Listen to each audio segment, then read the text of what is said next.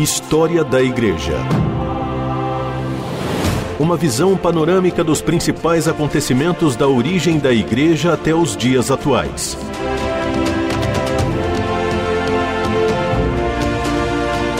A apresentação do pastor e historiador Marcelo Santos. Olá, querido ouvinte da RTM, uma alegria estar mais uma vez com você aqui no programa História da Igreja. E para nós é muito especial a sua participação, a gente fica muito feliz com a sua audiência e a gente gostaria de ouvir mesmo a sua opinião. Então entre em contato com a gente pelas nossas redes sociais, pelo nosso WhatsApp, pelo e-mail. Vai ser um prazer muito grande poder responder a talvez dúvidas que você tenha e saber da sua opinião sobre essa caminhada que nós estamos fazendo juntos por esses mais de dois mil anos da história da igreja cristã. Nós estamos conversando sobre as heresias, as ameaças ao cristianismo. E nos últimos programas falamos sobre Marcião, sobre o gnosticismo, né? heresias que vão tentar influenciar e contaminar o cristianismo aí nas suas origens, as doutrinas que faziam parte dos nossos primeiros irmãos cristãos. Hoje eu quero conversar com você sobre uma outra ameaça conhecida como modalismo. Né? O modalismo ele vai influenciar a igreja cristã e ele surge como um movimento asiático, né, que vai surgir com um sujeito conhecido como Noeto de Esmíria. Os principais expoentes do modalismo vão ser Noeto, Epógono, Cleômenes e Calisto. Olha que nomes bonitos aí, que sugestão para você, né, que vai ter filhos aí, fica aí a dica. Mas o modalismo, ele surge então uh, e tem uma influência muito grande, na verdade, na África, e ele vai ser defendido principalmente por um personagem conhecido como Sabélio, o modalismo é muito conhecido hoje pelo nome de sabelianismo, por conta dessa influência intelectual. O objetivo de Sabélio era preservar essa ideia do monoteísmo a qualquer custo. E ele trabalhava com a ideia de que os fins, na verdade, justificavam os meios. Qual era o ensino desse modalismo, desse sabelianismo? Ele ensinava que Havia uma única essência na divindade, contudo, ele rejeitava esse conceito de três pessoas em uma só essência. Ele questionava a ideia da trindade. Ele afirmava que isso designaria um culto triteísta, ou seja, um culto a três deuses. Para ele, a questão poderia ser resolvida pelo conceito de que Deus se apresentava com diversas faces ou com diversas manifestações. Primeiramente, segundo Sabélio, Deus teria se apresentado como um Deus Pai, gerando, criando e administrando, em seguida, como Deus Filho, mediando, redimindo, executando a justiça, e finalmente e sucessivamente, como Deus é, Espírito Santo, fazendo a manutenção das obras anteriores, sustentando e guardando todas as coisas. Para ele, para Sabélio, né, isso vem do modalismo, uma só pessoa e três manifestações temporárias e sucessivas, o que vai ser, na verdade, uma heresia condenada pela Igreja Cristã. História da Igreja.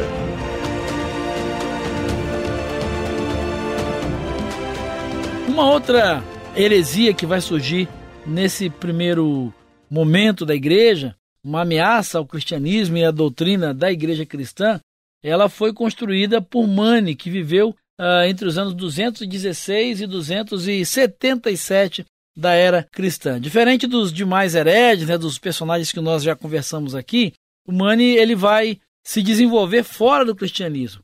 Ele era, na verdade, um rival do evangelho. Seus ensinos buscavam respaldo do cristianismo, mas afrontavam o cristianismo. Ele afirmava, por exemplo, que ele mesmo era o paráclito, né, era o profeta final. Nos seus ensinos, ele enfatizava a purificação pelos rituais e, inclusive, os ensinos dele vão ser reconhecidos na Índia por volta do ano 246. Durante 34 anos, ele e seus discípulos vão intensificar o seu trabalho missionário pelo leste da Ásia, sul e oeste da África e até mesmo a Europa.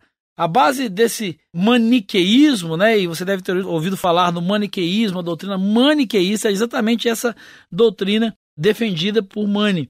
Ela engloba um Deus teísta que se revela ao homem.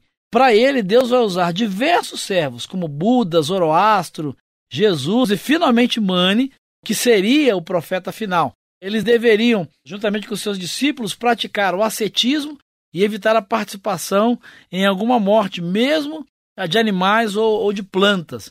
Deveriam também evitar o casamento e, ao contrário, deveriam investir no celibato, principalmente né, os sacerdotes. Para o maniqueísmo, o universo ele é dualista, ou seja, existem duas linhas morais em existência, distintas, eternas, que é a luz e as trevas que caminham num paralelismo muito grande. Para o maniqueísmo, né, a remissão ela vai acontecer através da gnose, ou seja, esse conhecimento especial que os iniciados conquistavam. E para eles, entre os remidos, existiam duas classes, os eleitos e os ouvintes. Quem eram os eleitos? Os eleitos eles não podiam nem mesmo matar uma planta, por isso eram servidos por essa segunda classe que eram os ouvintes, que podiam matar plantas, mas nunca animais ou até mesmo comê-los. Segundo o maniqueísmo, os eleitos subiriam após a morte para a glória, enquanto os ouvintes passariam por um longo processo de purificação. E quanto aos ímpios, aqueles que não faziam parte nem de um e nem de outro grupo, o maniqueísmo vai dizer que eles continuariam reencarnando na Terra. E isso vai receber uma grande influência de Marcion também. Então é importante né, e interessante até perceber algumas bases, né, alguns fundamentos até de doutrinas que surgiriam no futuro, como a reencarnação e outras, que na verdade têm a seu fundamento, talvez a sua raiz histórica até nessas heresias aí das primeiras gerações, dentro ou no mesmo momento em que está se formando a história cristã. Então, o maniqueísmo é outra ameaça ao cristianismo que surge nessa época. História da Igreja. O passado e o presente contam a história da Igreja nos tempos atuais.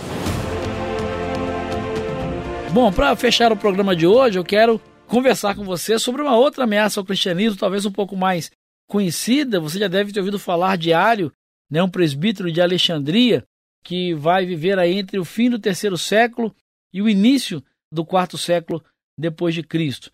Ário vai trazer sérios problemas à, à igreja cristã uh, e à doutrina da igreja cristã em alguns aspectos, porque ele vai começar a ensinar que Jesus Cristo era um ser criado, sem nenhum dos atributos incomunicáveis de Deus, por exemplo, eternidade, onisciência, onipotência.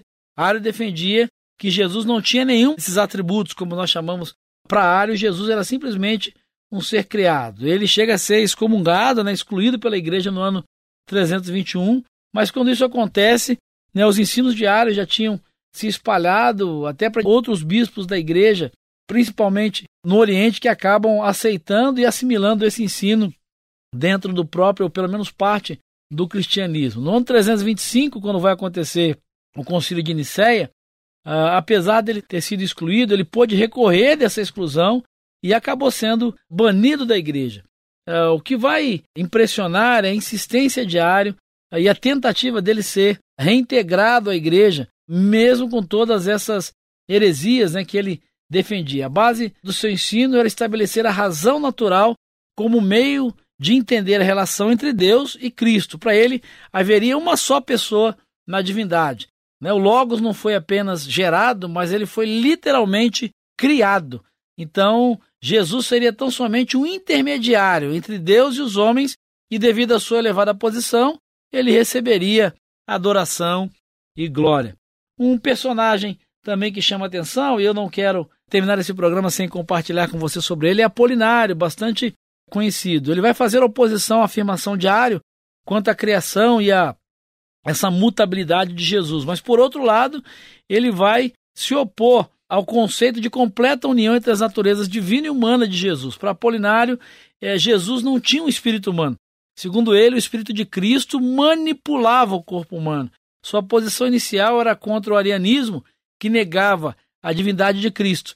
Em sua opinião, seria mais fácil manter a unidade da pessoa de Cristo, contanto que esse Logos fosse conceituado apenas como substituto do mais elevado princípio racional do homem. Se contrapondo a Ário, ele defendia a autêntica divindade de Cristo e tentava proteger a sua impecabilidade, substituindo o espírito humano pelo Logos. O Apolinário ele vai se contrapor a Ário, defendendo a autêntica divindade de Cristo né, e, defendendo mesmo a ideia da impecabilidade de Jesus. Né? Para ele, Jesus não poderia, de forma alguma, cometer pecado. Né? Na opinião dele, o pneuma, o espírito humano, na verdade, teria sido substituído pelo Logos, que era a essência. Então não, não havia nenhuma possibilidade para ele de Jesus pecar. Então, como consequência disso, ele negava a humanidade de Jesus. No ano 381, o Concílio de Constantinopla vai declarar a doutrina de Apolinário como uma heresia e a sua cristologia completamente fora dos padrões e princípios do cristianismo. Ele vai formar um grupo de discípulos que vai manter os seus ensinos, mas o movimento acaba se desfazendo ao longo da história. Existem alguns personagens ainda que chamam a atenção nesse período de ameaças e heresias, mas sobre eles nós vamos conversar no próximo programa porque isso é uma outra história. Um grande abraço e que Jesus te abençoe. História da Igreja.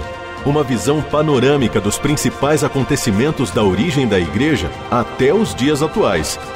Produção e apresentação: Pastor Marcelo Santos. Realização Transmundial.